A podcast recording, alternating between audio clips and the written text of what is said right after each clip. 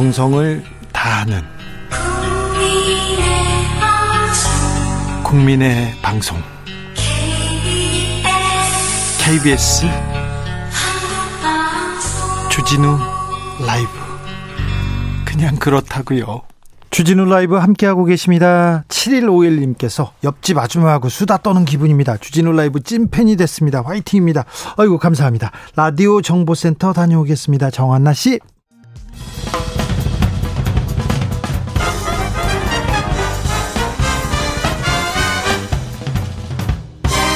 훅 인터뷰 모두를 위한 모두를 향한 모두의 궁금증 훅 인터뷰 이슬람 무장 세력 탈레반이 점령한 아프가니스탄 오늘도 공포와 혼돈의 연속입니다. 탈레반을 피해 피난길에 오른 난민이 이미 200만 명에 달한다는 보도가 나왔는데요. 난민 수용을 두고 전 세계 정치권 술렁입니다. 우리 정치권 시민단체도 아프간 난민을 위해서 목소리를 내고 있는데요. 아프간 평화를 위해서 우리가 해야 할 일 고민해 보겠습니다. 한비아 이여와 여대 국제대학원 초빙 교수 안녕하세요. 안녕하십니까. 반갑습니다. 한비아 선생님 어떻게 지내셨어요? 어제 귀국하셨다면서요? 네, 그렇습니다. 저는 그동안 음, 국제학 박사가 됐고요. 몇 년 전에 구호구, 국제구호 전문가 네덜란드 사람과 결혼해서 3개월은 한국에서, 3개월은 네덜란드에서, 6개월은 그... 각각의 현장에서 일하면서 살고 있습니다. 아. 어제는 아. 네덜란드에서 돌아왔습니다. 알겠습니다. 결혼하셨군요. 네. 그렇습니다. 아프가니스탄하고 특별한 인연이 있으시죠? 네, 특별한 인연이 있어요. 바로 이 네덜란드 남편을 아프가니스탄에서 만났습니다. 그래요. 그리고 아프간에서 네. 구호 활동을 하셨죠? 네, 2002년 그 탈레반이 퇴각한 지난번이죠. 1996년부터 2001년까지 탈레반이 통치하다가 퇴각한 바로 그, 어, 그 다음 해, 어, 그 아프가니스탄 어, 구호 활동, 저 전후 재건 그 인, 뭐 인도적 지원을 갔었습니다. 그때 그 아프가니스탄의 상황은 어땠습니까? 그러니까요. 그때는 바로 탈레반이 퇴각한 직후였지만 네. 여전히 어 사람들은 공포에 떨면서 그 죽은 듯이 지내고 있었습니다. 특히 여성들은요. 네. 그러니까 통치 시절 때는 어 당연히 온몸을 가리는 그 통옷 그 부르카를 입어야 되고 네. 남자 오빠 그러니까 아버지나 오빠나 동생이나 남자들 동행 없으면 뭐 어디를 갈 수가 없어요. 병원도 못 가고. 그러니 학교나 일자리는 당연히 못 가죠. 여자가 바깥에 나가는 것 자체가 죄. 마음대로 나갔다가 조금이라도 부르카 밖에 뭐 팔, 발목이나 발목이 보이면 그 자리에서 길거리에 종교경찰한테 피투성이가 되도록 온몸 뭐 몽둥이 세례를 받기가 일시였던 때기 때문에 네. 그러니까 탈레반이 늘 이런 말을 한대요. 여자가 있을 곳은 지방과 무덤이다. 아. 그래서 우리 그 트라우마 때문에 여자들은 여전히 부르카를 입지 않아도 되는데 여전히 부르카를 입고 다녔고요. 또 우리 엔지오에서 일하는 여성들은 항상 두려움에 떨었어요. 다시 탈레반이 오면 자, 역적질을 한 자기들은 죽음이라고. 아, 그래요? 그래서 제가, 어, 제가 단호하게 얘기했어요, 그때는. 그런 일은 절대로 일어나지 않을 거라고. 그런데 그런 일이 일어나고 말았네요. 탈레반이 그 퇴각한 이후에는 그 아프가니스탄 여성들의 삶이 조금 나아지긴 했습니까? 어유 그럼요. 일단 학교를 갈 수 있잖아요. 네. 아이들이 제가 어 제가 총 그 2002년 어 3월에 갔는데요. 그때 처음으로 6년 만에 학교가 열렸어요. 6년 그, 만에. 그러니까 아이, 여자 아이들이 학교를 올 수가 있고 그리고 지역 주민들이 목소리를 낼 수가 있고 네. 뭐 일단 교육 교육 그다음에 의료 그리고 생계 유지에 관한 전쟁이니까 무슨 생계 유지가 안 될 거 아니에요. 예. 그러니까 이런 삶이 훨씬 이제 유연해지고 좀 다른 세상을 맛보게 되는 거죠. 아, 네. 아 세상에는 이렇게 그 눌려지는 게 아니라 이렇게 환한 세상도 있구나라는 거를 알게 된 거죠. 교육을 통해서 그리고 다른 그 외국과의 접촉을 위해서 네. 저, 접촉을 통해서.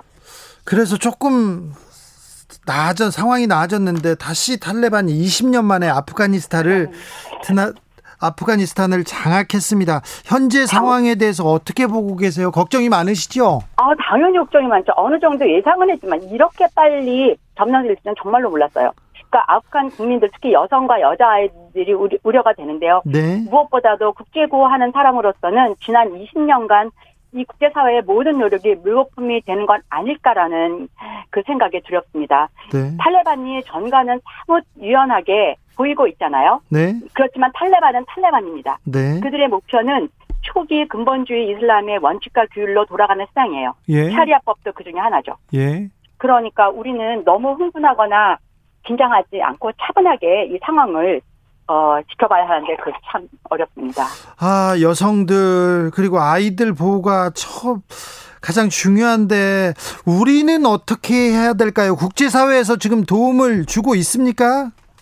아, 그러니까요. 제 그런데 그러니까 제가 요즘에 이제 그 기사를 많이 보게 되잖아요. 네. 그런데 이 기사가 너무 자극적이에요. 아, 네. 그러니까 네. 그러니까 이게 이- 이게 어, 어 우리가 주요 기사를 비판적으로 수용하고 마음의 준비를 할 수 있도록이 아니라 그 굉장히 자극적인 제목, 자극적인 내용들이 많이 있는 것 같아요. 예. 제 생각에는 그것이 지금 어 탈레반 지금 탈레반 지도부는 국제 여론에 대단히 민감하고 유연하게 대처하려고 하는 중인데 그 어, 기사를 보면은 부르카를 안 입어서 총살을 당했다.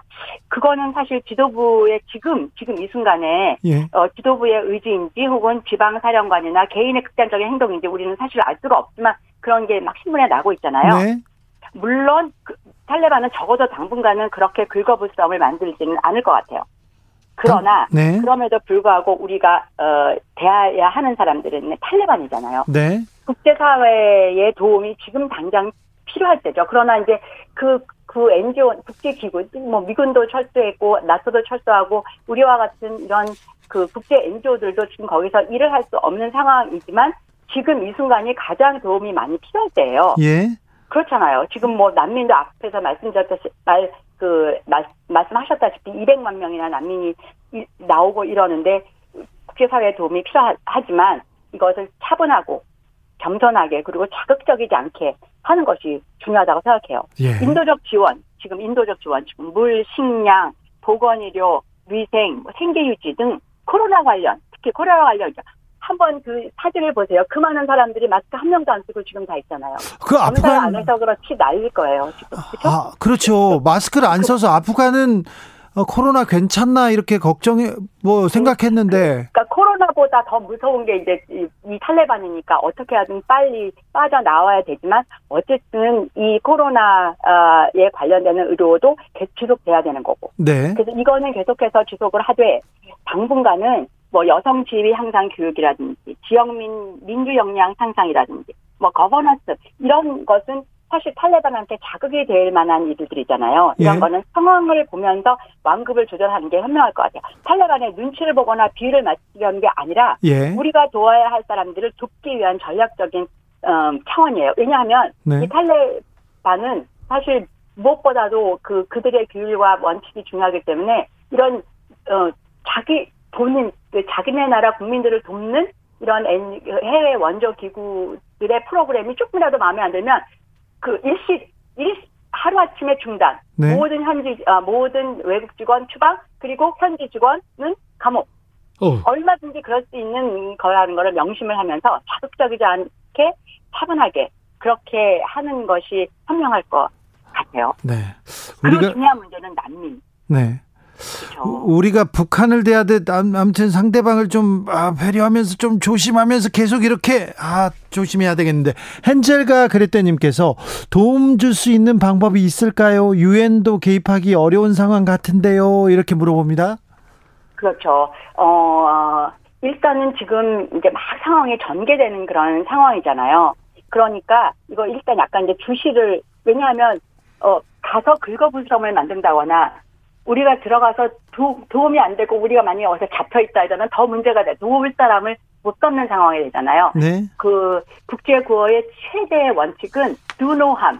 일단 우리가 하는 일이 다른 사람에게 도움은커녕 피해가 주는 일이 돼서는 안 된다. 예. 이에요. 어, 어. 근데 그런 거를 볼 때 일단 우리가 어 관심의 끈을 놓지 않는 것이 가장 중요하죠. 국제사회 일원으로 우리 바로 옆 나라는 아니지만 예. 어딘가에서 지금 이런 일들이 일어나게 있는 게 우리한테도 결국에는 다 영향을 미치는 거잖아요. 상호 연계되고 관계되고 네. 아프간 국민들의 안전을 바라면서 관심의 끈을 놓지 않고 아까도 말씀드렸다시피 이 자극적인 기사가 아니라 주요 기사들을 늘 이렇게 어 뭐랄까 이렇게 관찰을 하면서 음, 조금 그 제대로 된 어, 뭐랄까, 제대, 제대로 된, 어, 사실을 알고 있는 것이 일단은 중요할 것 같고요.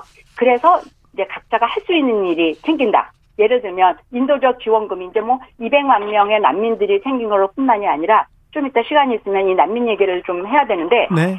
어, 이 아프간 인권이나 아니면 난민 수용 촉구를 위한 서명 운동에 적극적으로 동참한다든지 네. 혹시 그 아프간 난민들이 우리나라에 올 수도 있어요. 예. 여러 가지 상황으로 볼 때. 네. 그럴 때 어떻게 이들을 대할 것인가에 대한 마음의 준비도 하고 있어야 돼요. 우리가 그 전에 한번 또 혼역을 치렀잖아요. 그, 그 제주도에 예멘, 그 난민들. 네. 네. 네. 그래, 그런데 이 아프간 난민들은 또 우리가 어떻게 해야 될 것인가라는 또 마음의 준비도 그 해야 할 것 같습니다. 선생님, 아프간 네. 현지에서 한국 그 직원들 그리고 한국 기관을 도왔던 사람들을 그분들이 그 처형당할까봐 두렵다는 기사를 봤어요. 이분들을 피신시키기 위한 프로그램도 필요합니까? 당연히 필요하죠. 그분 어떤 분이 그렇게 말씀하셨는지 정말로 핵심입니다. 왜냐하면 아, 이 탈레반들은 어그 이들을 부역자라고 생각해요. 예. 부역자. 네. 그리고 특히 특히 이제 뭐 통역이라든지 아니면은 거기에서 나토라든지 그런 데서 일했던 사람들 혹은 해외 원조기구에서 일했던 분들 이분들을 놔두면은 그냥 너무나 뻔한 일이잖아요. 네. 그러니까 어떻게 하든 어, 즉, 어, 어떻게 하든 그들의 신변을 보호하는 게 우리의, 어, 우리가 마땅히 해야 할 일이라고 생각해요. 다른 나라에서는 이미 영국에서는 전용기를 띄워서 그 대사관에서 일했던 직원들, 뭐, 요리사나 아니면은 그, 운, 그 운전수나 아니면은 뭐, 통역 이런 사람 말할 것도 없이 가족들을 모두 이제 데리고 오는 그런 프로젝트가, 아, 그런 그 작전, 작전이라고 할까요? 네. 그렇게 수행되고 있고요. 미국, 캐나다도 마찬가지로 준비하고 있고요. 다 준비를 하고 있습니다. 네. 우리 예, 우리 당연히 우리나라도 그 우리나라 정부뿐만이 아니라 어 그 우리 우리가 일했던 엔조들의 또 그 현재 직원들이 어떻게 되고 있는지 살펴보면서 우리가 해야 할 바를 반드시 해야 된다고 생각합니다. 국제사회에서 아프간 난민 문제를 놓고 에, 고민을 네. 시작했습니다. 어, 우리나라는 얼마를 받겠다, 우리나라는 어떻게 하겠다 이렇게 고민하기 시작했는데 난민 문제 인도적으로 접근해야 됩니다. 그런데 유럽 사회가 난민 문제로 몸살을 앓는 상황을 보면서 걱정하시는 분들도 좀 있습니다. 문 의원님께서 는요. 대한민국의 난민 구호 활동은 찬성하지만 난민 수용은 반대하는 입장입니다. 각자의 인권은 소중하고 이해 가능하지만 한 종교로 이루어진 성차별과 인권을 무시하는 성향이 성향의 집단이 들어오는 건 다른 문제입니다 하고 걱정하셨고요. 6644님께서는 국민이 코로나로 힘든데 난민 문제까지 신경 쓸 수 없습니다. 이렇게 얘기했는데 어떻게 보셨습니까, 선생님? 네. 그, 근데 제가 보는 거와 아닌 거와 상관없이 네. 난민들은 올 수 있는 상황들이 지금 벌어지고 있잖아요. 예를 들어서 우리나라에 우리나라에서 일했던 그러니까 우리나라 NGO가 거기서 일했 음, 그 아프간의 산지에서 일했던 분 일했던 단체가 거기에 있는 현지인들의 보호를 하기 위해서 우리나라에 온다든지 우리나라 에서 오게 한다든지 아니면 이렇게 지금 많이 200만 명이나 생기는 이런 난민들이 어 이란 이란과 터키와 그리스를 지나서 유럽으로 갔다가 그 거기서 정착을 못하는 사람들은 또 세계 어디든지 편한 어, 자기네들이 갈 수 있는 나라들을 갈 거 아니에요. 그 네. 제주도의 예멘처럼 그러니 어 이거는 우리가 선택할 수 있는 어 그 범위가 있고 그러지 못하는 범위가 있는 것 같아요. 그래서 그래서 아까 말씀드린 그 마음의 준비, 그러니까 원칙과 규율은 그렇다 하더라도 마음의 준비는 하고 있어야 되지 않을까라는 그런 생각입니다. 영국이나 어, 영국, 독일 이런 데서도 얼마나 그 시리아 난민 때문에 그 몸살을 앓고 있고 국제사회는 그, 그 사람들이 난민을 더 받아들여야 된다고 얘기를 하고 있어요. 영국에서 2만 명, 독일에서 2만 명 받아들인다고 얘기를 했거든요. 예. 그런데 지금 엊그저께까지만 해도 200만 명의 난민이 생겼는데 2만 명, 2만 명 이거는 정말 그 숫자가 십- 그 100, 분일도안 되는 거잖아요. 그래서 예. 이 많은 사람들이 어딘가를 가야 되는데 어, 우- 우- 이 난민 문제를 같이 고민을 해야 되는 그런 시점이 또 한 번 된 것 같습니다. 네. 2335님께서 일본 식민지를 패해서 여기저기 흩어진 우리 조상들도 다 난민이었습니다. 이렇게 오, 얘기합니다. 그렇군요. 맞습니다. 그렇게 말씀해 주셔서 정말 마음이 든든합니다. 로라 김님께서 국민적 합의가 있어야 되는데 우리도 고민을 좀 음. 시작해야 될 것 같습니다. 정치권에서. 그렇습니다. 그 일단 마음의 준비부터 시작하고 그다음에 국민적 합의도 중요한 거죠. 유럽에서는 국민적 합의가 안 된 이제 아, 더 이상 난민을 받아들일 수 없다라는 나라들이 있어요. 그 그들의 의견도 당연히 존중합니다. 그리스, 오스트리아, 뭐 헝가리, 폴란드는 더 이상 난민을 받아들이지 않겠다. 네. 그리고 그 옆 나라인 육- 육로로 넘어 넘어갈 수 있는 옆 나라인 이란 이라는 거의 국경을 뭐 봉쇄한 봉쇄한 상태라고 들었어요. 네. 파키스탄은 들어가기도 굉장히 어렵고 예. 그렇습니다. 그리고 지금 나가는 사람들은 탈출하는 사람들은 적어도 뭐 비자나 여권 같은 서류가 있는 사람들인데 앞으로 나가는 사람들은 이제 아무 서류도 없이 그냥 무작정 그 나가는 사람들이잖아요. 그렇죠. 그런 사람들은 훨씬 더 위험한 그 위험에 노출되어 있고 그다음에 이제 말든 못하는 브로커들이 판칠 거예요. 네. 그 정말 위험한 어, 상태를 맞이할 것 같아서 어, 드렸습니다. 6171님께서 위험에 대비해서 경계는 하더라도 난민 혐오가 생기지 않았으면 좋겠습니다. 그렇습니다. 어, 그렇습니다. 결코 혐오는 옳은 해결책이 아닙니다. 어, 저는 아프간의 평화를 위해서 아프간 난민들을 위해서 기도하고 있습니다. 그거 말고 어, 우리가 할 수 있는 일이 뭡니까 아프간을 위해서? 일단은 전쟁에서는 총알이 필요하듯 구호 전쟁에서도 총알이 필요합니다. 그것이 그거는 지원금이에요. 네. 그렇죠. 그래서 만약에 우리나라 이제 우리나라 NGO들 또 혹은 국제 NGO들 혹은 유엔 기구들이 이, 이 아프간 그 정유 개건 네. 그리고 어, 이런 난민들을 위해서 이제 모금을 시작할 거예요. 네. 그럴 때 정말 아 그 세계 시민의 한 사람으로 내가 정말 이 아프간의 평화를 위해서라도 네, 기꺼이 내 주머니를 털겠다 하는 그런 그런 일단 마음. 네. 그다음에 두 번째는 아까도 말씀드렸다시피 아프간 인권 혹은 난민을 위한 난민 수용을 위한 여러 가지 촉구 서명 운동이 이제 앞으로 많이 벌어질 거예요. 예. 거기에 적극적으로 동참하셔서 목소리를 내주시는 거예요. 알겠습니다. 제가 네, 그것까지는 한 사람이 네. 중요합니다. 네, 거기까지는 열심히 하겠습니다. 네, 네, 고맙습니다. 어, 아프간 얘기 어, 다음 기회에 더 듣도록 하겠습니다. 한비야 이화여대 국제대학원 초빙 교수였습니다. 오늘 말씀 감사합니다. 고맙습니다. 정치 피로, 사건 사고로 인한 피로, 고달픈 일상에서 오는 피로. 오늘 시사하셨습니까? 경험해 보세요. 들은 날과 안 들은 날의 차이. 여러분의 피로를 날려줄 저녁 한 끼 시사 추진우 라이브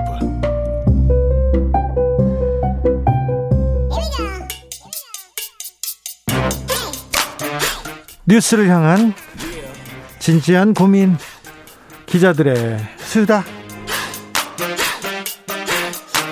라이브 기자실을 찾은 오늘의 기자는 탐구하는 기자입니다. 미디어 오늘 정철훈 기자 어서 오세요. 안녕하세요. 요즘은 뭘 탐구하고 계십니까?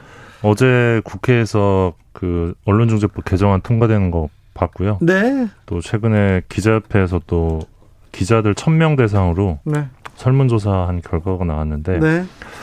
조선일보가 기자들이 꼽은 퍼센트는 퍼센트는 얘기하지 마시고요. 불신도 1위로 나왔는데 조선일보 불신도 항상 1위, 예. 1위지 않습니까? 근데 영향력도 1위더라고요. 영향력도 1위고요. 그래서 기자들 사이에서 가장 불신하지만 동시에 가장 영향력이 있다는 건데 네. 이게 어떻게 현실적으로 가능한지 좀 의문이 들더라고요. 한국 언론에 대해서도 마찬가지예요. 네. 네. 불신하는 데일수록 영향력이 커요. 왜 그럴까요? 신기하더라고요. 네.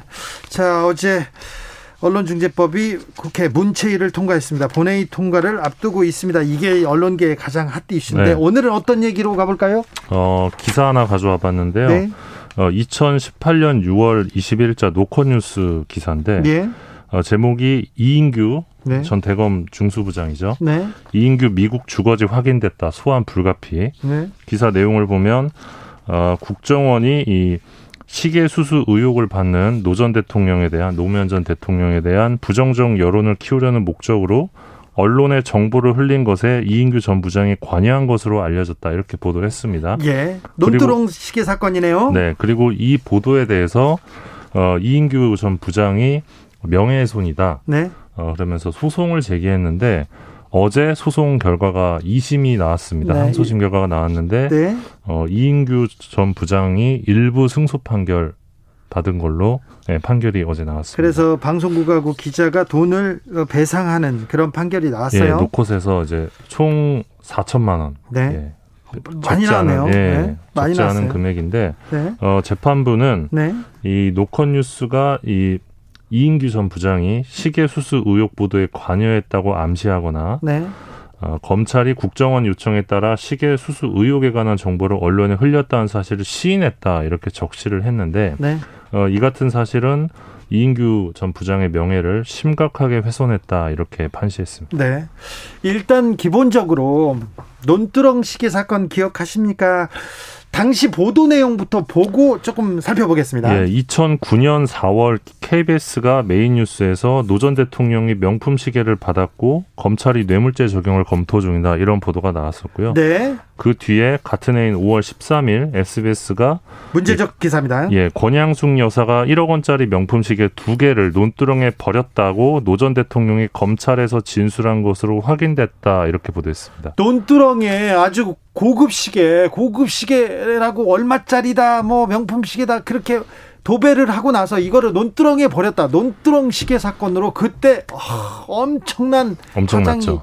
네. 있었습니다. 그리, 그리고 네, 그리고 10일 뒤인 5월 23일에 노 전 대통령께서 이제 서거를 하셨고요. 예. 어, 이후에 이인규 전 부장은 어, 노전 대통령 수사 중인 2009년 4월 13일 국정원 전 직원 강모 국장 등 두 명이 찾아와서 원세훈 전 원장의 뜻이라면서 이 노무현을 불구속하되 시계 수수 사실을 언론에 흘려 도덕적 타격을 가하는 게 좋겠다. 이런 취지로 말했다. 이렇게 이인규 전 부장이 주장을 합니다. 이인규 부장도 국정원 사람을 만나서 이런 논의가 있었다는 것까지는 인정을 해요. 예, 그러나 이 나는 이제 공모자가 아니고 네. 국정원 수사 개입에 문제의식을 갖고 있었다. 이 점을 강조했었고요. 예. 또 진행자께서 스트레이트 계실 때였던 네, 것 같은데. 제가 제, 제가 MC를 볼 때 스트레이트 취재진이 미국에 날아가서 이인규 씨를 만났어요. 네, 2019년 9월에 이제 스트레이트 취재진과 이인규 씨가 만났었는데 네. 그 당시 이런 말을 합니다. 우리가 일부러 정치인을 위해서 갑자기 논두렁을 만들겠냐? 네. 검찰이 그렇게 머리가 좋냐? 이렇게 반문하면서 검찰이 만약에 언론에 흘렸다면 그냥 밖에 내다버렸다고 얘기했을 것이다 이런 주장했습니다. 그런데 생각해 보자고요. 검찰이 노무현 전 대통령 주변을 수사를 했습니다. 수사를 했는데 논두렁 시계라는 보도가 SBS를 통해서 나왔어요. 누가 언론사에다 줬어요. 흘려줬어요. 그런데 중간에 국정원이 나서서 야 이거 자극적이니까 이거 논두렁 시계를 키워 그러면 이게 큰 화제가 될 거야. 그러면 국정원이 개입한 거지 않습니까? 이 수사 음. 과정에 수사 정보를 중간에 취득한 거고요.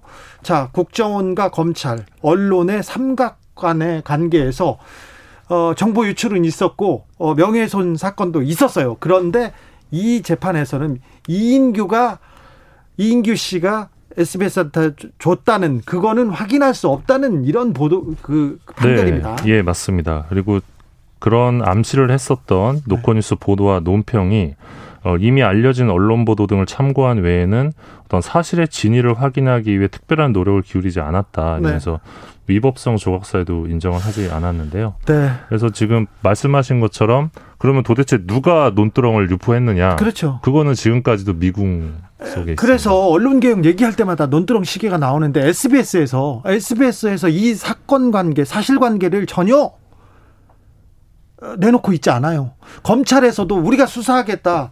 우리가 빨대 나쁜 빨대를 잡아내겠다고 하면서 수사를 하지 않았어요. 그러니까 이런 사건은 있었는데 누가 했는지는 몰라요 하고 지나갑니다. 그러니까 문재인 정부 초기 때 SBS 내에서 진상조사위 같은 게 꾸려졌었는데 꾸려졌죠? 결론이 좀 뚜렷하게 나오진 않아서 예. 네. 네, 그래서 어떻게 보도가 나왔는지도 좀 명확하지는 않았던 상황으로 알고 있습니다. 전국 언론노조 위원장 윤창현 위원장이 그 당시에는 SBS 노조 위원장이었는데 예. 아무튼 그때 어, 사실관계를 밝힌다고 SBS에서 얘기는 했는데 전혀 관계가 밝혀지지 않았고요. 검찰도 누가 잘못했는지 사실을 밝힌다고 해놓고 안 했어요.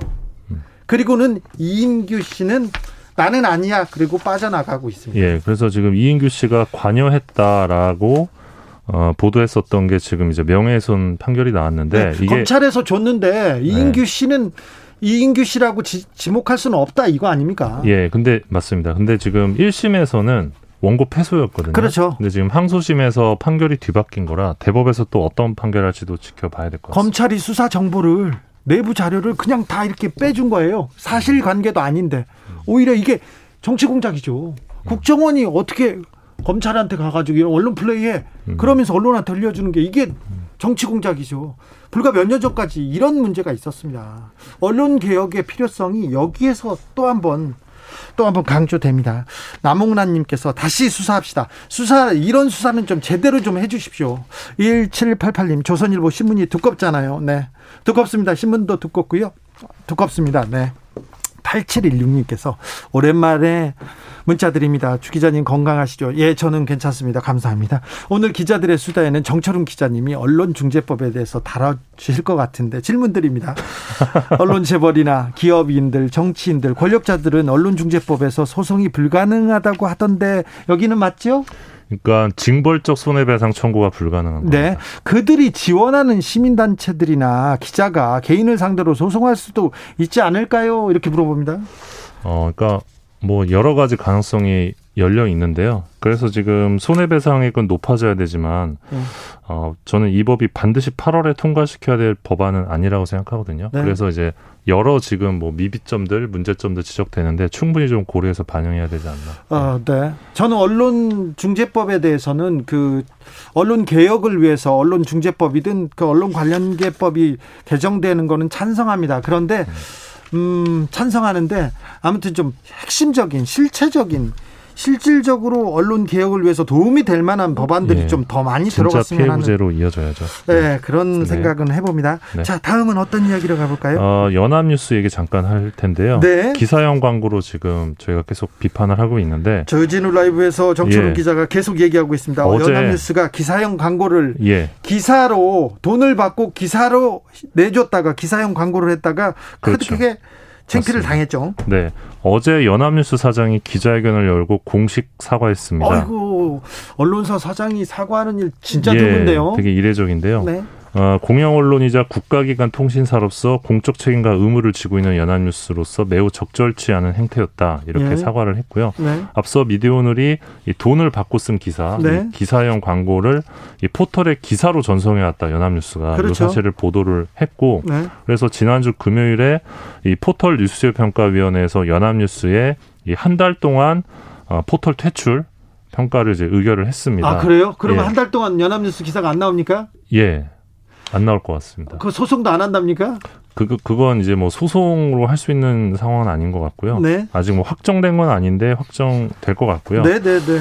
어, 그리 그런 상황에서 이제 연암수 사장이 사과를 한 건데 뭐라고 했어요? 어, 문제가 있는 부분에 대해서 철저히 시정하겠다. 네. 공적 채무를 다하지 못해 매우 죄송하다라고 밝혔는데 네. 아시겠지만 이거는 연암수 첫 입장과는 좀 다릅니다. 처음에는 음. 미디어오늘 보도 당시에 사실과 다르다 미디어오늘 보도가 네. 이런 주장을 했었는데 그러면 왜 입장이 달라졌느냐? 네. 어, 연합뉴스 사장은 어, 처음에는 좀 관련 보도를 접하고 섭섭하고 야속하다는 생각이 앞섰는데 네. 어, 본질을 못 보고 가지만 봤던 것 같다. 저의 불찰 때문이다. 이렇게 입장 변화 배경을 어, 밝혔습니다. 뭘 섭섭하고 뭘 서운해요. 잘못을 요, 했는데. 이게 좀 배경이 있는데 예. 어, 이 기사형 광고 전송을 예. 연합뉴스만 하고 있는 게 아닙니다. 다른 데도 다 하고 있다고요? 예, 다른 데도 많이 하고 있는데 연합만 뭐 쉽게 말해서 막고 있으니까 좀 억울할 수도 있죠. 아 억울할 네. 수 있네요. 억울할 네. 수 있어요. 근데 언론이 다 이렇게 기사 장사를 하고 있네요. 네. 그러니까 뭐 시사인이나 미디어오늘 뭐 뉴스타파 정도만 빼면 네. 대부분 하고 있을 가능성이 높을 것 같은데요. 네. 어, 재밌는 거는 지금 연합뉴스의 기사용 광고 사태 이후에 예, 다른 타, 다른 언론사들이 연합뉴스처럼 유사하게 진행해왔던 기사용 광고를 지금 중단하고 있는 것으로 알려졌습니다. 아, 이게 기사의 순기능입니다. 이게 좋은 기사를 써서 지금 언론 지형이 말, 맑아지고 있어요. 네. 이런 거를 법안으로 만들어야 되는데, 아, 네. 이런 뭐, 잘했어요. 또 재밌는 게 또 연합뉴스가 뭐라고 밝혔냐면, 이러한 그 기사용 광고 관행, 2009년부터 시작을 했다고 밝혔는데 2009년부터요? 예. 근데 아시겠지만 2009년에 네. 이명박 정부 때 신문법이 개정이 됩니다. 예. 그때 이제 기사용 광고에 대해서 과태료 2천만 원 물릴 수 있는 조항이 사라졌습니다. 그때가 2009년이었고 그때 뭐 조선일보 비롯해서 신문사 기자들 출신의 국회의원들이 앞장서서 이 조항을 없앴는데 이명박 전 정부 때 언론인들이 아, 저기 이명박 전 대통령 대, 대통령 만들기에 많이 네. 나섰어요. 그래서 그분들의 수건 사업들, 네. 그분들의 요구, 건의 사항들은 거의 다 우리 네. 이명박 그러니까 참 우연일 수도 있는데 네. 그렇게 신문법이 바뀐 다음에 과태료장 빠지고 나서 그렇죠. 이런 게 어떤 산업으로서 발전해 왔다. 네. 이게 언론의 신뢰도를 굉장히 깎아먹었다라고 예. 볼수 있을 것 같고요. 아무튼 사과까지 나섰어요. 사장님. 네. 그러면 왜 사과를 했을까? 지금 연합뉴스에 대한 분위기가 굉장히 안 좋은데요. 네. 지금 들리는 얘기로는 포털에서 아예 퇴출될 수도 있다. 예. 그러니까 제휴평가위원회들이 연합뉴스에 대해서 별로 좋지 않은 감정을 갖고 있는데 네. 사실 저희가 확인한 바로는 연합뉴스와 이 논란이 벌어지니까 한 제휴평가위원회를 상대로 이 100만 원대의 비공개 특강을 제안하기도 했대요. 아, 참. 그러니까 이게 어떻게 보면 로비로 비춰질 수도 있잖아요. 로비죠. 되게 수준 낮은. 네. 그래서 재평위원들이 더 화가 났던 것 아닌가 싶고요. 내가 100만 원밖에 안 돼 이런 생각일 수도 있어요. 예. 뭐 그런 상황이고 또 이제 향후에 좀 있으면 국정감사가 있는데 네. 국정감사에서 아 연합뉴스가 지금 이런 식으로 하면 300억 지원받을 자격 있냐 얘기가 또 나올 수 있기 때문에 알겠습니다. 미리 좀 어, 차단을 하기 위한 어떤 선제적인 대응 아니었나. 아무튼 공여공 언론사고 국가기관 통신사지 않습니까? 연합뉴스는 더 좀 책임을 가져야 됩니다. 책임감을 가져야 되는데 연합뉴스 기자님들 열심히 뛰는 건 막았는데 속보도 중요한데 기사를 너무 막 쓰는 경향이 있습니다. 너무 많이 쓰는 경향이 있습니다. 조금 천천히 가더라도 진실된 기사 네 바라고 있습니다. 4231님께서 주요 신문에 반이 광고인데 통신사까지 왜 저런데요 보도하라고 세금 줬는데 그렇습니다. 그렇습니다. 다음으로 어떤 얘기? 예, 아까 중재법 개정안 얘기 잠깐 나왔었는데 네. 이게 반대하는 쪽에서 너무 논의가 급하게 진행된다 이런 얘기들이 있는데 사실 이 중재법 얘기가 17년 전에도 법안 발의 논의가 있었습니다. 징벌적 그 가져와 봤는데 예, 손해보상 얘기는 그 전부터 예, 있었어요. 네, 맞습니다. 그 2004년에 아마 진행자께서 기억하실 텐데 네. 쓰레기만두 파문이 굉장히 컸습니다. 그렇죠. 아, 그때 이제 언론이 취재 없이 받아쓰고 선정적으로 보도하면서 굉장히 좀 문제가 컸었는데 그때 좀 비극적인 일이 있었잖아요. 예, 만두업체 사장이 한강에 투신하는 비극이 있었는데 네. 알고 보니까 식약청이 쓰레기 만두 관련 업체를 거론했던 것 대부분이 무혐의 판정을 받았습니다. 예. 어, 대다수 보도가 왜곡 과장이었는데 만두 업체들이 그때 소송에 나서지 못했습니다. 소송에 예. 나서는 게 실익이 없었고 소송이 나서면 뭐해요? 몇 년 걸릴 거고요. 네. 손해배상도 뭐, 뭐 몇백만 원 예. 해줄 텐데. 그래서 대신 언론이 제시했던 만두 소비 캠페인 만두 소비 캠페인 기사를 선택했다고 합니다. 그래서 그 기사를 함부로 쓴 기자 기, 언론사에서 우리가 만두를 먹읍시다 그런 네, 캠페인을 한 그런 기사를 써주겠다. 아이고 네. 그때 사장님들 사장 사장님들 중에 예. 어떤 분은 극단적 선택을 하고 네 맞습니다. 하기도 했어요. 그때 2004년이었는데 이때 열린우리당이 총선에서 대승을 거둔 다음에 언론발전 특위를 구성을 합니다. 네. 이때 간사가 정청래 의원이었는데 네. 어, 이때 언론반절 특위가 징벌적 손해배상을 주요 골자로 하는 언론피해 구제법 제정을 추진을 합니다. 네. 어, 근데 이때도 물론 이제 언론 3단체, 언론노조, 기자협회, 피디협 협회 등이 이제 반대를 했고요. 아 그때도 반대했어요. 예, 그때도, 그때도 극렬하게 했고, 반대했죠. 예, 그렇습니다. 그리고 동아일보, 종아, 조선일보 마찬가지로 이제 반대하면서 언론의 목을 죄고 입을 틀어막으려는 시도다, 협박이나 다름없다 이런 주장을 했었고요. 지금 나오는 비판하고 거의 비슷합니다. 네, 거의 유사합니다. 그리고 결국 그해 10월 15일에 열린우리당에서 어, 징벌적 손배제를 포기합니다. 네.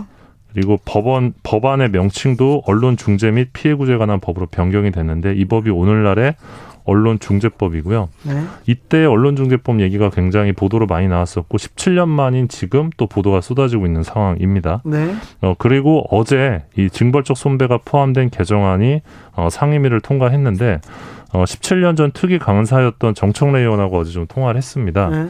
어, 이제 정청래 의원이 좀 끈기가 있는 분인 게 매번 본인이 국회에 있을 때마다 이 법안을 제출하셨더라고요. 네. 예. 이번에도 1호 법안으로 내셨어요. 예, 올해 21대 국회에서도 1호 법안이 이 징벌적 손해배상제 포함된 언론중재법 개정안이었는데 정청래 의원 말로는 어, 2004년에는 사실 인터넷 신문이 성장하던 생성되던 시기였고 지금은 그때와 언론 보도 피해 상황이 많이 달라졌다. 그리고 징벌적 손해배상제가 담긴 법률안도 지금은 20개가 가까이 된다. 17년 전에는 왜 언론에만 징벌배상을 도입하느냐 형평성에 안 맞는다 이런 주장이 있었는데 지금은 오히려 왜 언론만 빼느냐 이런 지적이 가능한 상황이다 이런 주장을 했습니다. 네, 그때부터 그때도 언론이 문제야 했는데 지금도 언론이 문제야 하고 있습니다. 그러니까 그때도 언론인권센터 등을 중심으로 이 하, 재판부죠. 하급심의 언론 관련 판결이 언론 자유를 매우 폭넓게 확대 해석하면서 이 결과적으로 허위 보도에 면죄부를 주고 있다. 그리고 억울한 보도 피해자의 피해 구제를 방치하고 있다. 그래서 법원의 역할을 기대할 수 없는 상황이다라면서 이 징벌적 손해배상이 필요하다는 주장이 있었는데요. 네. 이 당시를 보면 배, 보도 배상액이 2천에서 3천만 원밖에 안 된다라고 하더라고요. 네. 근데 지금은 2천, 3천이 아니라 500에서 500, 1000이기 때문에 네. 예, 뭐 상황이 오히려 악화된 것일 수도 있다는 생각이 좀 들고요. 언론은 폭넓은 언론의 자유를 누리고 있습니다. 그리고 근데 그, 거, 그 권한만큼 갖춰지지 않은 책임. 책임은 전혀 언론의 위상을 따라가지 못하고 있습니다. 국민들이 알고 있어요. 우리 언론 좀 바뀌어야 된다. 개혁해야 된다. 이렇게 생각하는데 언론만 계속 뒤처지고 있는데 이 언론이 아직도 변화를 지금 두려워하고 몸으로 막고 있는 거 아닌가 이런 생각도 해봅니다. 기자들의 수다 미디어 오늘 정철훈 기자 함께했습니다. 감사합니다. 고맙습니다. 교통정보센터 다녀오겠습니다. 오수미 씨.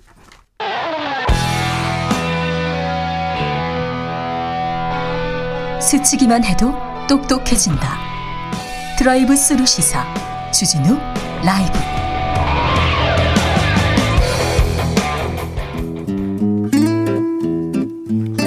현실의 불이 꺼지고 영화의 막이 오릅니다. 영화보다 더 영화 같은 현실 시작합니다. 라이너의 시사회. 영화 전문 유튜버 라이너 어서 오세요. 네, 안녕하세요. 오늘은 어떤 이야기로 가볼까요? 네, 최근 국제사회의 가장 큰 이슈 역시 아프가니스탄이죠. 아, 그렇죠. 네. 네. 아프가니스탄 정부가 탈레반에 항복을 했고요. 네. 예, 탈레반 정부가 들어왔는데요. 네. 제가 이렇게 방송 같은 거 보니까 이 전문가분들은 이번 총공세가 나치의 전격 작전을 보는 것 같았다. 이런 말씀을 하시더라고요. 네. 그래서 미국 아프가니스탄 전쟁도 끝난 거죠. 이제 바이든 대통령이 9월 어, 11일까지 다 철수한다고 했고 지금 극소수 미군만 남긴 채 8월 15일에 전면 철수했는데요. 이제 아프가니스탄은 진짜 한치 앞을 알 수 없는 상황에 처한 것 같습니다. 아프간이 굉장히 뭐라고 해야 하나요? 격동기에 처해 있어서 관련된 영화도 많았죠. 네, 뭐 영화들이 사실 그 아프간과 또 이라크 이런 사태들 네. 관련해서 뭐 블랙호크 다운 같은 영화도 있었고요. 네. 그리고 이제 그 코 제로니모를 이제 바탕으로 그 빌라덴을 사살하는 그런 네. 영화들 영화에서 많이 다뤘던 소재들입니다. 다큐멘터리도 많이 나왔고요. 네, 맞습니다. 공항에서 공항에서 탈출하는 장면 또 네. 군용기에서 떨어지는 시민 아 너무 특히 또 이제 탈레반 정권이 들어왔으니까 아무래도 여성들의 인권이 좀 유린당할 것 같다는 생각도 들고요. 네, 걱정이 큽니다. 예. 자. 그 오늘 소개할 영화는요. 그 미국 아프가니스탄 전쟁 그 자체를 그린 최근 작품이 하나 있습니다. 아, 그래요? 그게 2020년에 개봉한 아웃포스트라는 영화입니다. 아웃포스트 2020년. 어, 처음 들어봤네요. 네, 저한테는 되게 익숙한데 네. 아마 많은 대중분들에게는 익숙하지 않을 것 같아요. 네. 그만큼 많이 알려진 영화는 아니 네. 아닌데요. 이유가 뭐냐면 그 막 극영화로서의 오락성보다는 현실, 현실을 재현하는데 되게 큰 목적을 현장감이 있군요. 네, 그리고 실화를 바탕으로 했고요. 예. 이 작품 자체가 그 CNN의 제이크 태퍼라는 사람이 쓴 책을 바탕으로 하고 있어서 네. 실화 그 자체를 다루고 있습니다. 예. 배우들은 클린트 이스트우드의 아들인 스콧 이스트우드가 주연을 맡았고요. 예. 그리고 올랜도 블룸도 나옵니다. 아, 그래요? 네, 그렇게 나오는데요. 내용 자체는 이제 미국과 아프간 탈레반과의 전투에서 가장 치열했다고 하는 캄데시 전투라는 전투가 있어요. 네. 2009년에 했던 전투인데요. 이때 거의 50년 만에 처음으로 그 미국의 전쟁 훈장을 두 번이나 두 명이나 받는 그런 전투였다고 합니다. 네. 네, 그걸 다룬 작품이 바로 이 아웃포스트입니다. 아무튼 다큐멘터리처럼 현실감, 현장감이 네. 있다고요? 현장감이 굉장히 실감 나고요. 네. 특히 무슨 나중에 나중에 보이는 장면은 그 1인칭 슈팅 게임 이런 걸 보는 것처럼 되게 내가 그 전장에 들어간 것 같은 인상을 줍니다. 아, 그래요? 그러다 보니까 보는 관객들도 이 스트레스를 받을 정도예요. 아 진짜요? 어 괴롭군요. 다른 영화하고 좀 많이 다르네요. 네, 다른 영화들은 그래도 총을 뭐 시원하게 쏘고 네. 폭탄도 터지고 이러면은 주인공이 아, 일단 많이 죽이잖아요. 그렇죠. 네. 우리 편 이기고 우리 네. 편 중에 꼭 영웅이 있고 이렇잖아요. 네. 근데 그게 아니라 여기서는 막 소리가 나고 전쟁이 나면은 가슴이 철렁 내려앉고 되게 내가 그 현장에 있는 것 같은 인상을 줍니다. 일단 좀 힘들기도 현, 하고요. 현장이 포위된 것처럼 느껴지나요? 아, 네, 그렇습니다. 오, 참. 전경호님께서 대부분 이런 영화 미국 뽕인데 그런 미국 뽕 영화가 많은데 이 영화는 아닌가요? 그러고. 전혀 아닙니다. 아니에요? 네. 자, 아무튼 파병된 군인, 그 또 고립된 군인처럼 이 영화가 이렇게 현실처럼 흘러갑니다. 자, 영화의 줄거리 속으로 들어가 보겠습니다. 네, 이 영화 전반부가 이제 이 영화 보시는 분들은 진짜 좀 당황스러울 수 있는데요. 네. 일단은 처음에 나오는 건 주둔병들의 일상입니다. 예. 그 일상적인 상황들이 쭉 나오는데 여기에 어떤 특정한 주인공이 없고요. 예. 그냥 그 중대 전체가 그냥 주인공이다. 예. 이렇게 보시면 될 것 같아요. 이 처음 내용은 여기 그 캄데시 전투 일어나기 전에 이곳이 이제 그 아프가니스탄 캄데시에 위치한 전초 기지 키팅 기지라고 합니다. 예. 키팅 기지는 지금 대위가 키팅이기 때문이죠. 중대장이 네. 키팅인데 예. outpost라는 말답게 이 outpost라는 말이 전초 기지란 뜻이잖아요. 네. 전초 기지인데요. 여기를 군 조사단이 한번 왔다 갔는데 명백히 방어 불가능이라는 판정을 내렸습니다. 아, 그래요? 그래서 영화 초반에 이, 이 기지가 어떤 곳인지를 그, 그 배경을 보여줘요. 네. 카메라가 한 바퀴 도는데 가슴이 그냥 답답해집니다. 아이고. 산으로 완전히 둘러싸여서. 네. 그러니까 누가 봐도 여기는 너무 포위하기 좋고. 네. 적들이 만약에 저 산등성이를 파악하면 자, 장악을 하면 아예 지킬 수가 없어요. 네? 그런 기지인 겁니다. 아니, 전초 기지를 왜 그런 데다 세웠어? 네. 그래서 여기는 밥을 먹다가 샤워하다가 총 들고 뛰어나가야 돼요. 아, 예. 그러니까 갑자기 밥 먹고 있는데 총소리 들리면 나가서 전투를 벌여야 됩니다. 예. 그러니까 이, 이, 이, 여기 있는 기지에 사람들의 이 스트레스는 말할 수가 없는 수준이에요. 아, 기지에 있을 때도? 네, 기지에 있는데 그냥 옆에 동료가 그냥 죽어나가는 게 일상이고. 오. 정말로 샤워하다가 알몸으로 뛰어나와야 된다니까요. 네. 그런 상황인 거예요. 네. 정말 지옥 같은 하루하루가 되고요. 그리고 그러네. 침상에 처음에 그 문구가 되게 인상적이에요. 뭐라고 써 있어요? 나아지질 않는다. 아, 네. 이 상황이 나아지질 않는다라고 적혀 있는 겁니다. 하루하루가. 네, 하루하루가 생존인데요. 진짜 전쟁 같군요. 네, 진짜 전쟁 같습니다. 근데 이게 더 심각한 게 여기 대위들이 그러니까 중대장이 들어오는데 이, 이 영화가 정말 몇 개월 안 되는 시간을 다루고 있거든요. 네. 지, 현장 지휘관이 계속 교체됩니다. 아, 네, 네. 왜냐면 그 올랜드 블룸 나온다고 했잖아요. 네네네. 네, 네. 초반에 금방 죽어요. 왜, 왜, 죽냐면 거기에 트럭이 하나 있었는데 네. 그, 아, 그 상급 부대에서 그 네. 트럭 갖고 내려오라는 겁니다. 네. 길이 너무 위험한데 그 현장을 전혀 모르고 네. 실상을 모르고 내려오라. 그래, 내려오라 그러니까 이 사람이 병사나 부사관들에게 시킬 수가 없어서 자기가 운전하다 떨어져 죽어요. 네. 몸값이 비싸서 빨리 보낸 거 아닌가요? 아, 그런 건 아닙니다. 네. 그 다음에 다른 대위가 와서는 네. 그냥 걸어가다가 폭탄 밟고 죽습니다. 자, 근데 계속 영화가 이렇습니까? 네, 계속 이런 식으로 마지막에는 이제 결국은 캄데시 전투가 벌어지는데 네. 정말 치열한 전투고 대부분의 사람들이 죽고 주인공조차 부상을 당하는 그런 전투인데요. 네. 거기서 진짜 이 미군들이 말도 안 되는 이 상황에서 상황에서도 열심히 싸워서 어떻게든 기지를 지켜내요. 아, 네. 네, 하지만 마지막엔 철수하죠. 철수합니까? 기지 파괴하고 다 도망갑니다. 아, 그래요? 그 파괴하는 기지를 마지막까지 주인공은 남았거든요. 네. 파괴하는 기지를 보고서 가버려요. 이 영화 자체가 그런 식으로 이어져 있습니다. 이 전쟁이 목표도 없고 뭐 목적도 없고 계속 이렇게 싸우고 지키고 그냥 버티다가 이제 철수를 한다고요? 네, 철수를 합니다. 감독이 이 영화를 왜 만들었어요, 그런데? 네, 이 감독의 의도가 되게 중요한데 네. 여기 캄데시가 파키스탄하고 아프간 사이에 위치한 교통의 요지입니다. 네. 그래서 미군 입장에서는 예전에 베트남 전쟁 때 네. 베트공이 캄보디아 국경을 통해서 우회한 적이 있기 때문에 네. 여기를 지키자고 한 겁니다. 예.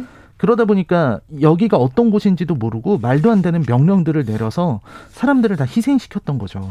희생은 불가피한데 이런 데다가 또 몰아넣는 지휘관들 이거는 또 아, 무슨 그러니까 지휘관들은 나름대로 최선을 다해요. 거기 네. 지역 그 마을의 장로들을 좀 설득해서 탈레반하고 이렇게 끊어지게 한 다음에 이 지역을 차지해야지 이런 꿈도 꿉니다. 하지만 네. 지역 주민들은 전혀 미군의 편을 들지 못해요. 네. 미군은 아프가니스탄 주민들에게 신뢰를 주지 못합니다. 네. 결국 그런 문제로 인해서 미국이 패배했다는 거죠. 예. 지형도 험난하고 사람들도 문제고. 네. 이 아프가니스탄은 제국의 무덤이라고 불린대요. 그렇죠. 이 대영 제국도 패배했고 소련도 패배했고 네. 결국 미국도 실패했습니다. 두 번이나요?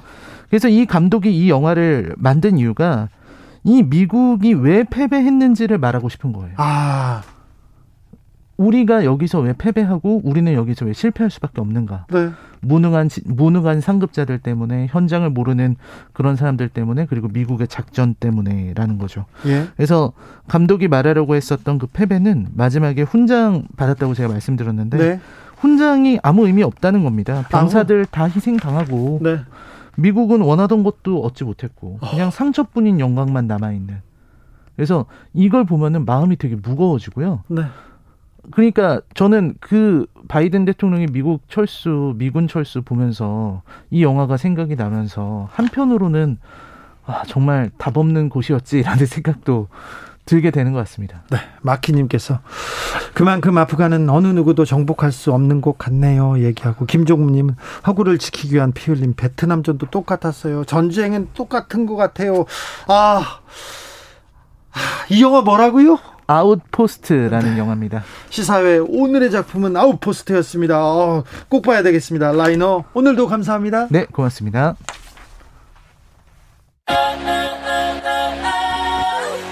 오늘도 수고하고 지친 자들이여 여기로 오라. 이곳은 주기자의 시사 맛집 주토피아 주진우 라이브.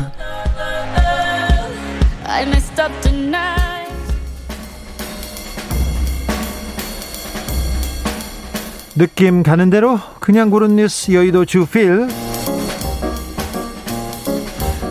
마스크 착용하란 말에 어깨들 동원 치졸한 복수극 와이팅 기사인데요. 지난 16일 날 경기도 고양시에 있는 한 편의점에서 있었던 일입니다. 한 사내가 턱스크를 한 채 전화를 하면서 들어와요. 그러니까 어, 주인께서 마스크 좀 제대로 써주세요 부탁하자 욕설을 합니다. 그리고는요 너 두고 보자 하고 욕을 하고 그냥 나갔어요. 그런데 한 시간쯤 후에 마스크를 제대로 쓰지 않은 남성 두 명이 와서 편의점에 와가지고 행패를 불러요. 어, 왜 이러지 오늘 어, 일진이 안 좋나 이렇게 생각했는데 몇 시간 뒤에 또 다른 남성 네 명이 와서 편의점에 와서 어, 냉동고 문을 열고요. 거기다 침을 뱉고요. 그리고 막 그 제품을 막 골라놓고 놔둔 채 그냥 편의점 떠나요. 행패를 부린 거죠. 아, 이게 뭡니까? 그래서 점주는 1시간 넘게 물건 400개를 정리해야 되는데 또 이런 남자들이 와서 해코지 않을지 않을까 걱정돼서 경찰에 신고했습니다. CCTV 영상을 확보한 경찰은 아, 이 업무 방해를 하려는 치졸한 어, 조폭들의 복수극이라고 하면서 이 남자 7명을 찾고 있습니다. 찌질하죠. 치졸하죠. 아, 이걸 보면 조폭일 가능성 매우 큽니다. 영화 속에서는 멋있고 의리, 의리 하지 않습니까? 의리가 없으니까 의리, 의리 하는 겁니다. 그런데 경찰이 찾지 않습니까? 이런 사람들 다 도망갑니다. 언론에 나왔지 않습니까? 그러면 또 다 도망갑니다. 이 조폭들 경찰이 어떻게 처리하는지 저희가 계속 취재해가지고 자세히 알려드리겠습니다. 코로나 시대에 이렇게 행패 부리는 사람들, 이런 사람들 따끔하게 벌 받도록 저희도 열심히 뛰겠습니다.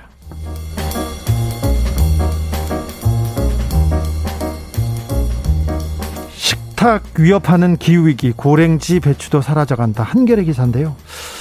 강원도 태백 매봉산 배추밭 해발 1300m가 너무 높 넘어요. 그래서 국내에서 가장 높은 곳에 자리한 배추밭인데 고랭지 배추 이렇게 여름일 때 배추가 나와서 금배추라고 사랑을 받기도 하고 가격도 좀 비쌉니다. 그런데 여름에 또 배추를 먹으니까 또 맛있으니까 많이 사랑을 받았는데 기후 변화 탓에 재배 면적이 지속적으로 줄어들고 있다고 합니다. 올해는 더 나쁘대요.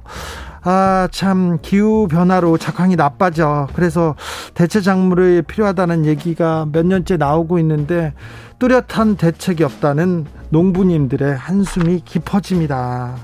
아, 해발 고도가 높아가, 높아가지고 배추 이외에는 다른 작물도 잘 자라지 않는대요. 어, 우리 어렸을 때 시험 볼 때 고랭지 농업, 고랭지 배추 이거 시험 문제도 나왔었는데 고랭지 배추가 사라져 간다고 합니다.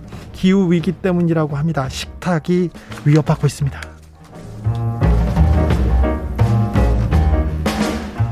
이재용 13kg 빠진 체중보다 더 걱정하는 것은 머니투데이 기사입니다. 이재용 부회장이 출소했는데 13kg이나 빠졌다고 언론이 너무 걱정했는데 그보다 더 걱정이 하는 것은 뭔가 이렇게 했더니 취업 제한 문제나 뭐 다른 문제가 걸려 있어서 네 언론에서 보호 관찰이 제약이어서 운신의 폭이 좁아서 가슴이 아프다는 걱정을 언론에서 해주고 계십니다. 머니투데이 선임 기자께서 기사를 썼는데 어 오늘은 이렇게 썼는데 어제도 또 교도소 가면 살찐다는데 체중 13kg이나 빠진 진짜 이유 하면서 이재용 부회장을 옹호하는 듯한 기사를 어제 오늘 계속 쓰셨어요. 오, 또 기사 찾아봤더니 8월에만 이재용에게 기회를 주자. 이재용의 숙제 기업은 왜 정부를 그 적으로 만드나? 이재용에게 참 모진 세상. 이재용 덫에 빠뜨린 오보. 이재용 사면 셈법과 뭐 이렇게 선임 기자께서 계속 삼성 기사를 씁니다. 아니죠. 삼성 기사가 아니라 삼성에서 기사를 쓰는 것처럼 삼성이 감사할 기사를 계속 쓰는데 이런 기사가 나올 때마다 참 힘 있는 사람들은 기자들이 편들어 주는데 어? 힘없는 사람 편은 왜 안 들어줄까? 그래서 언론 개혁해야 되는데 그렇게 생각하시는 분들 많을 거예요. 저뿐이 아닐 거예요. 이런 기사가 나올 때마다 그런 생각이 저만 드는 건 아니죠. 토이에 그럴 때마다 들으면서 저는 여기서 인사드리겠습니다. 오늘 돌발 퀴즈 정답은 가계부채였습니다. 가계부채. 저는 내일 오후 5시 5분에 주진우 라이브 스페셜로 돌아옵니다. 지금까지 주진우였습니다.